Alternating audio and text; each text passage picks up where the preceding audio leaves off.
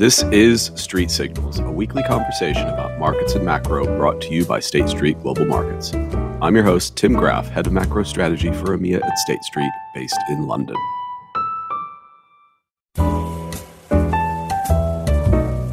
A couple of weeks ago, my colleague Will Kinlaw and I talked about the message from our institutional investor indicators. And listening back to that podcast, I realized I ended things on a pretty downbeat note, making the call that cash might well be an attractive asset to hold or to allocate even more to in coming months. It has decent yield.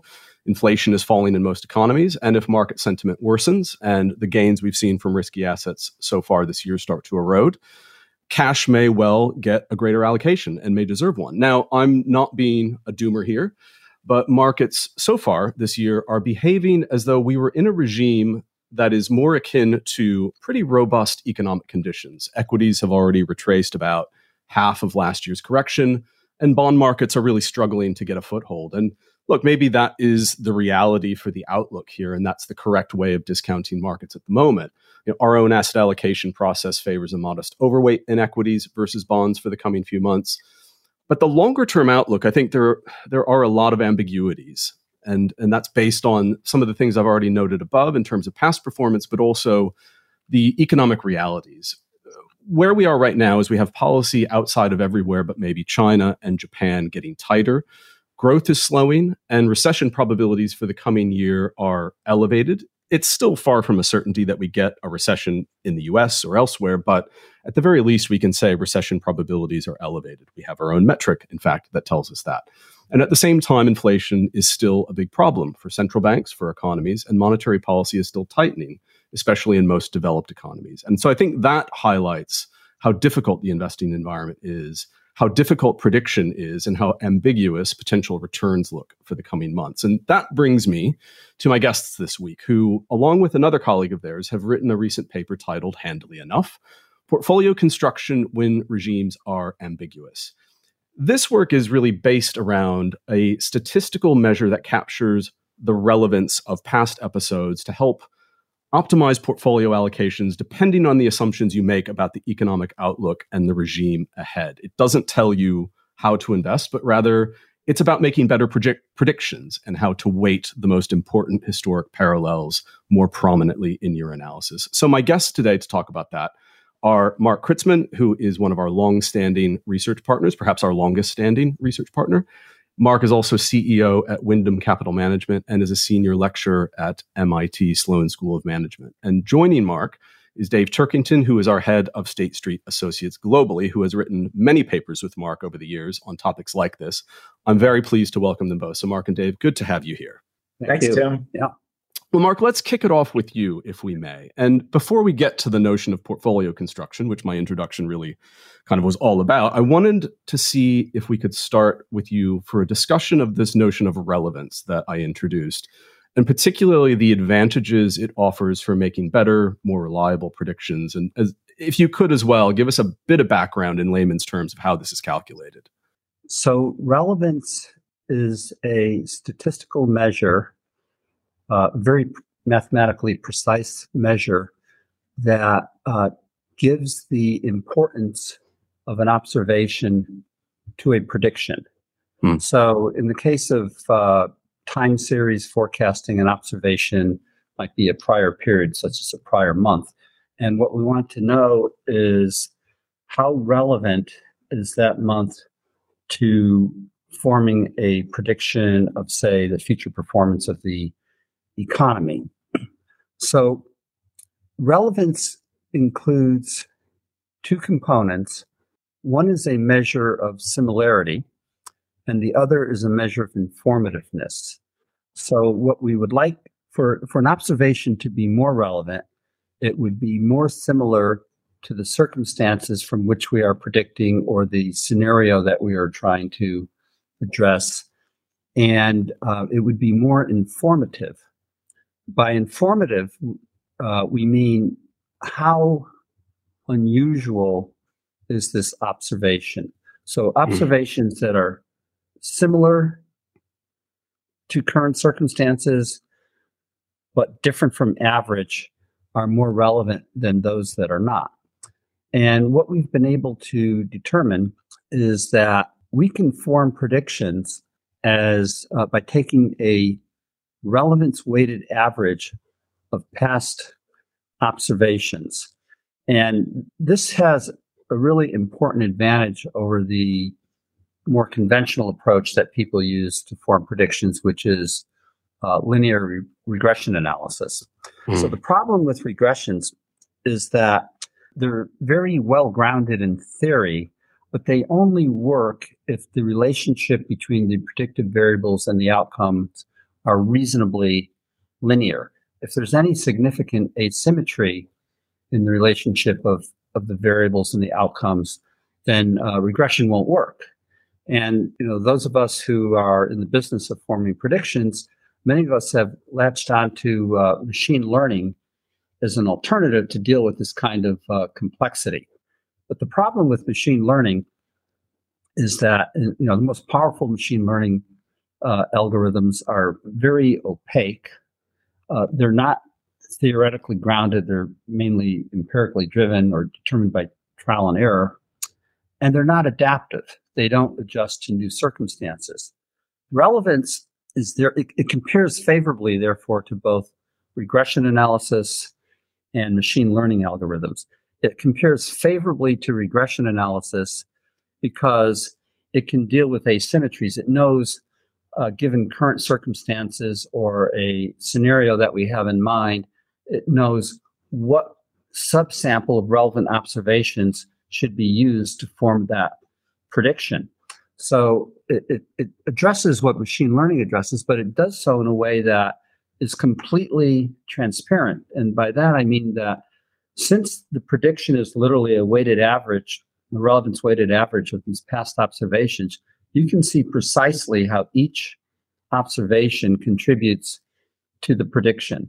The other feature of relevance that's nice is that because it is actually across all observations, it gives you the same answer that you get from a linear regression equation. It's justified by the same theoretical justification that regressions lean upon. Mm. So it's very solidly theoretically grounded. And then the third feature that allows it to compare favorably to machine learning is that it's adaptive. It automatically adapts to new circumstances, whereas with machine learning, you'd actually have to rebuild a model to address circumstances that aren't in the history that the algorithm is based upon. Let me just stop there and give Dave a chance to correct me. I just want to emphasize one point that you made, which is that relevance-based predictions are equivalent to the prediction of a linear regression model if you include every observation in your historical sample. Right. But just to stress this point, a key intuitive advantage to the relevance-based approach is that since you can observe exactly how relevant each year of history or each month of history is to today's prediction, you can focus on a smaller sample of just the most relevant data, which allows you to capture that conditionality of your prediction on the specific circumstances that you want to be dealing with, and not to pollute the prediction with potential noise from irrelevant periods in time.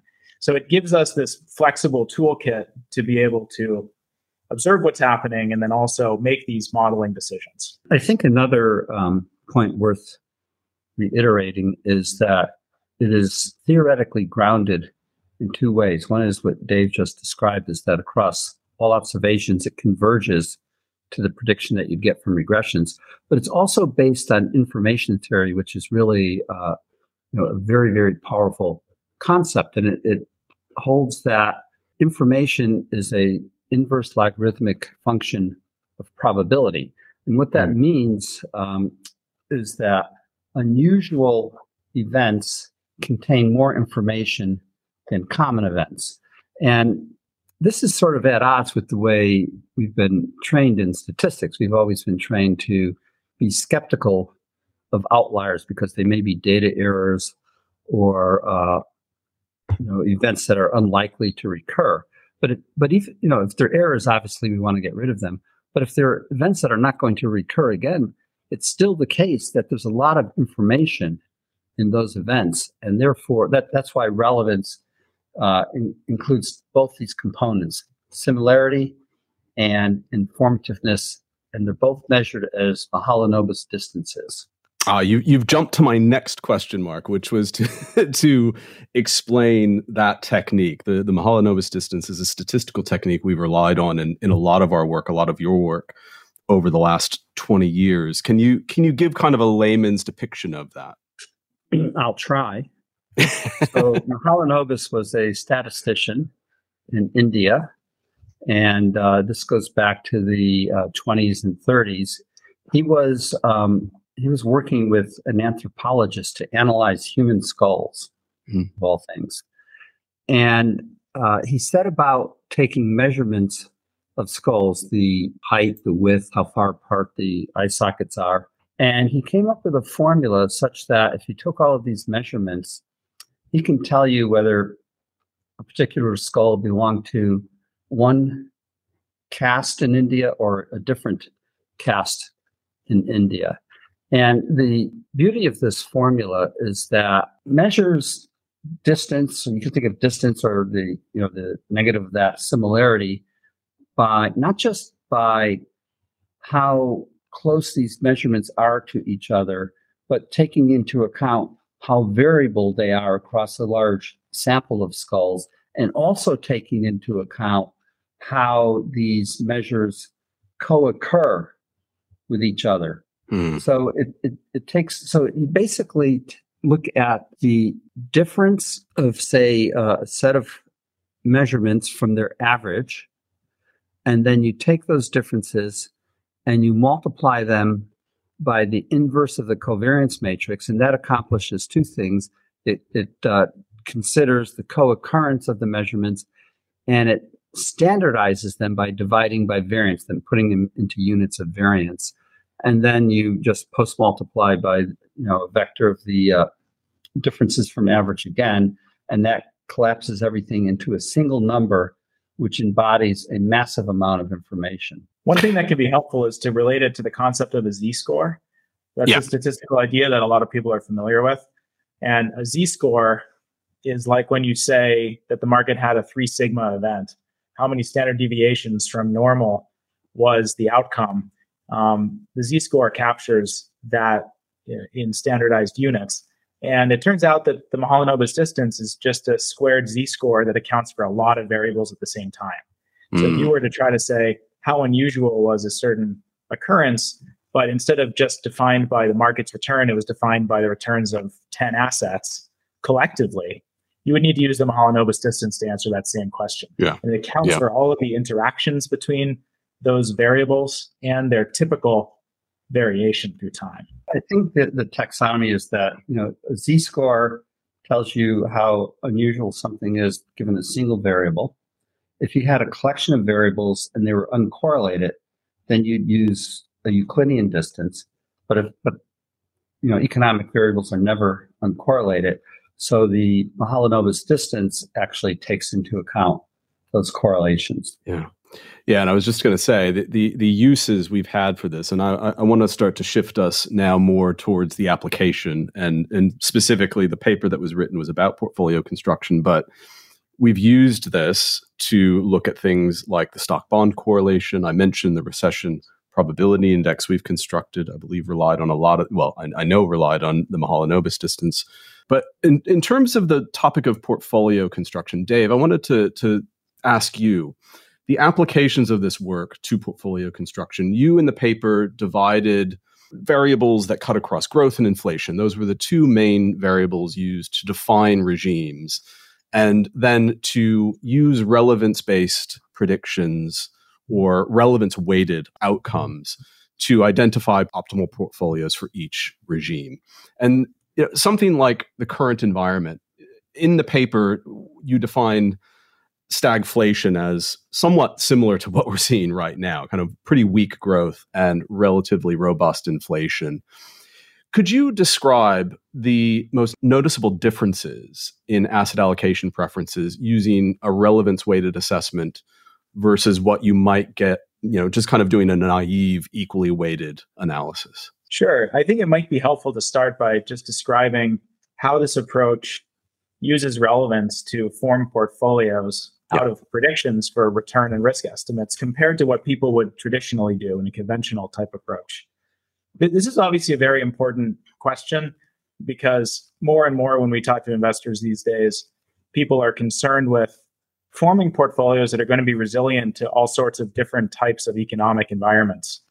And the question is, if you don't want to hold just an average portfolio that performs in an average way across all different economic regimes, if you have predictions or expectations for a regime that might be likely to occur, like stagflation or a recession or something like that, how can you engineer a portfolio with properties that are going to be very resilient and robust during that specific environment? So the way that people would typically do this is specify a scenario that they think might occur in the future that they want to construct a portfolio for, and then try to rely on historical patterns of how assets have performed in similar periods to build that portfolio. But the traditional tools for doing that analysis are very blunt and very limited. So for example, you might say, to stick with your example, Tim, that the current conditions have relatively high inflation compared to historical norms and relatively weaker growth than we're often seeing. And so you might say, let's take today's values and go back and look for periods in the past that were exactly the same. And then you might find that there's nothing that was exactly the same as the conditions that are happening today or that we expect for next year. But there are things that are reasonably close. So what people would do then is say, well, there's no perfect replica for what's happened in the past, but maybe I can just say, let's find times with high inflation and low growth compared to average. And if you do that, you're going to partition history. Let's say you take all of the historical years that have higher than average inflation, and then of those, you take the half that have lower than average growth. And you're going to be left with a quarter of your data sample after you do that.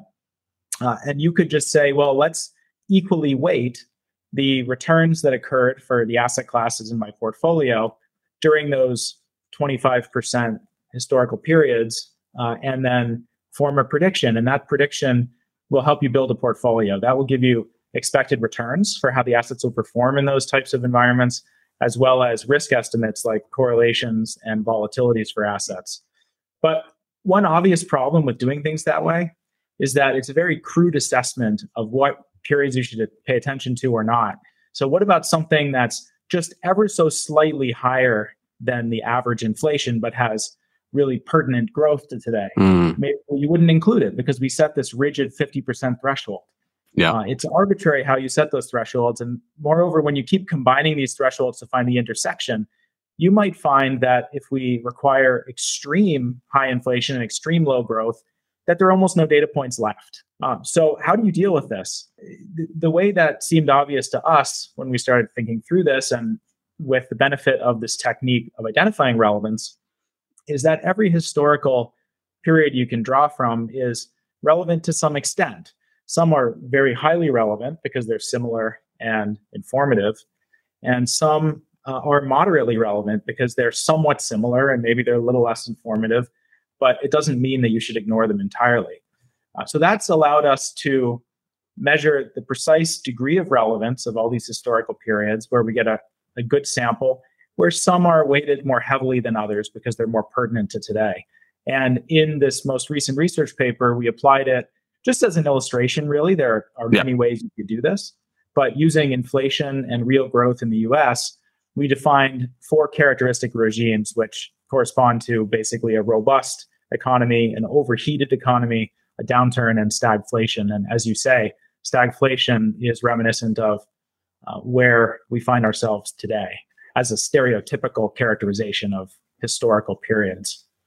So we find these and we estimate the expected returns, volatilities, and correlations during the relevant periods to each regime, and look at the portfolio allocations, which were pretty intuitive and pretty interesting in our example.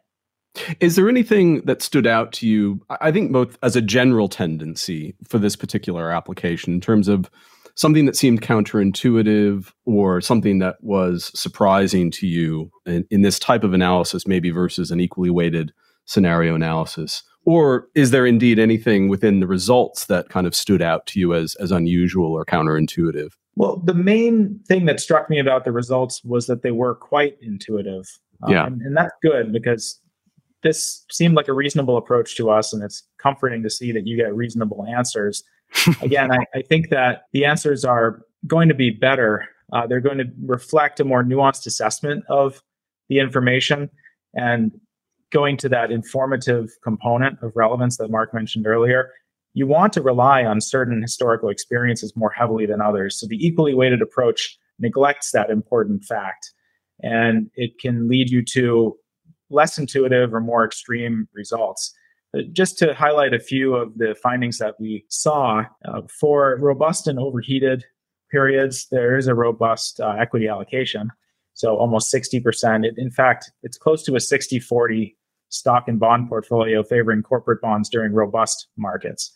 But then as we move into, for example, the stagflation scenario in our model, we found that, and I guess I should caveat this by saying that there are not that many attractive areas to consider during stagflation. So the task of the optimization algorithm is a tough one, but it has a large allocation to cash, 33% in this example, and plenty to treasuries, almost the same amount. And it does allocate about 20% total to equities across US and foreign, with about 3/4 of that in the US, and then 10% to commodities. So it's reasonably diversified, but it's heavily, heavily tilted towards the types of assets that have proven that they perform more resiliently in this combination during stagflation type environments of the past. Yeah, one of the things that stood out to me, particularly in the overheated scenario, I was curious if you had any thoughts on this. The diversification element between foreign and US equities is maximized in an environment where the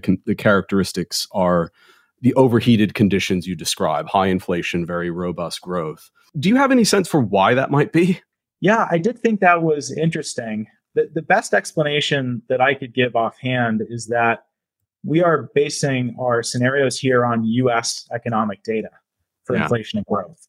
So in an overheated environment, growth is very high, but we have worrisome inflation. It may be that internationally, when that type of environment occurred in the US, there were countries that had less of a dire situation on the inflation front.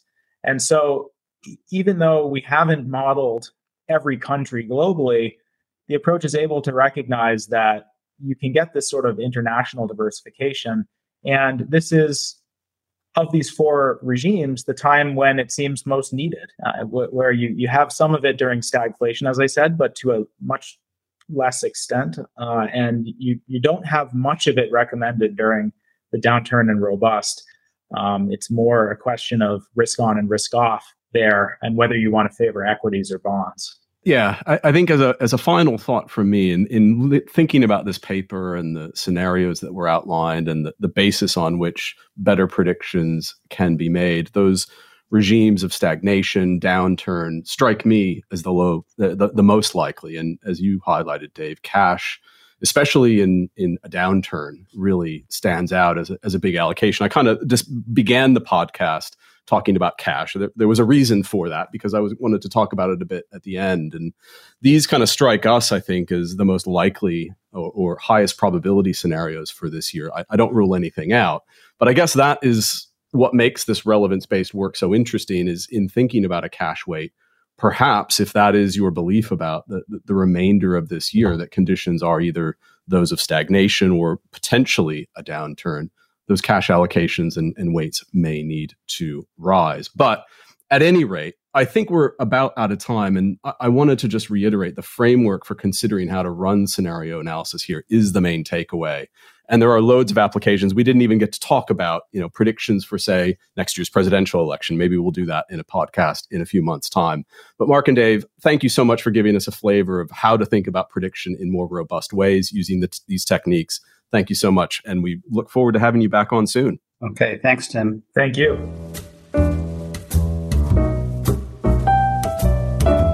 Thanks for listening to this week's edition of Street Signals from the research team at State Street Global Markets. This podcast and all of our research can be found at our web portal, Insights. There, you'll be able to find all of our latest thinking on macroeconomics and markets, where we leverage our deep experience in research on investor behavior, inflation, risk, and media sentiment, all of which goes into building an award-winning strategy product. If you're a client of State Street, hit us up there at globalmarkets.statestreet.com. We'll see you next time. This communication is provided by State Street Bank and Trust Company, hereafter referred to as State Street, and is for informational purposes only, and is not intended to suggest or recommend any transaction, investment, or investment strategy. It does not constitute investment research, nor does it purport to be comprehensive or intended to replace the exercise of an investor's own careful, independent review and judgment regarding any investment decision. This communication and the information herein does not constitute investment, legal, or tax advice, and is not a solicitation to buy or sell securities or any financial instrument, nor is it intended to constitute a binding contractual arrangement or commitment by State Street of any kind. The information provided does not take into account any particular investment objectives, strategies, investment horizon, or tax status. The views expressed herein are the views of State Street as of the date specified and are subject to change without notice based on market and other conditions. The information provided herein has been obtained from sources believed to be reliable at the time of publication. Nonetheless, we make no representations or assurances that the information is complete or accurate, and you should not place any reliance on said information. State Street hereby disclaims any warranty and all liability, whether arising in contract, tort, or otherwise, for any losses, liabilities, damages, expenses, or costs, either direct, indirect, consequential, special, or punitive, arising from or in connection with any use of this communication and/or the information herein. State Street or its affiliates may from time to time as principal or agent for its own account or for those of its clients have positions in and or actively trade in financial instruments or other products identical to or economically related to those discussed in this communication. State Street may have a commercial relationship with issuers of financial instruments or other products discussed in this communication. This communication may contain information deemed to be forward-looking statements. These statements are based on assumptions, analyses, and expectations of State Street in light of its experience and perception of historical trends, current conditions, expected future developments, and other factors it believes appropriate under the circumstances. All information is subject to change without notice. This communication or any portion hereof may not be redistributed without the prior written consent of State Street. Past performance is no guarantee of future results.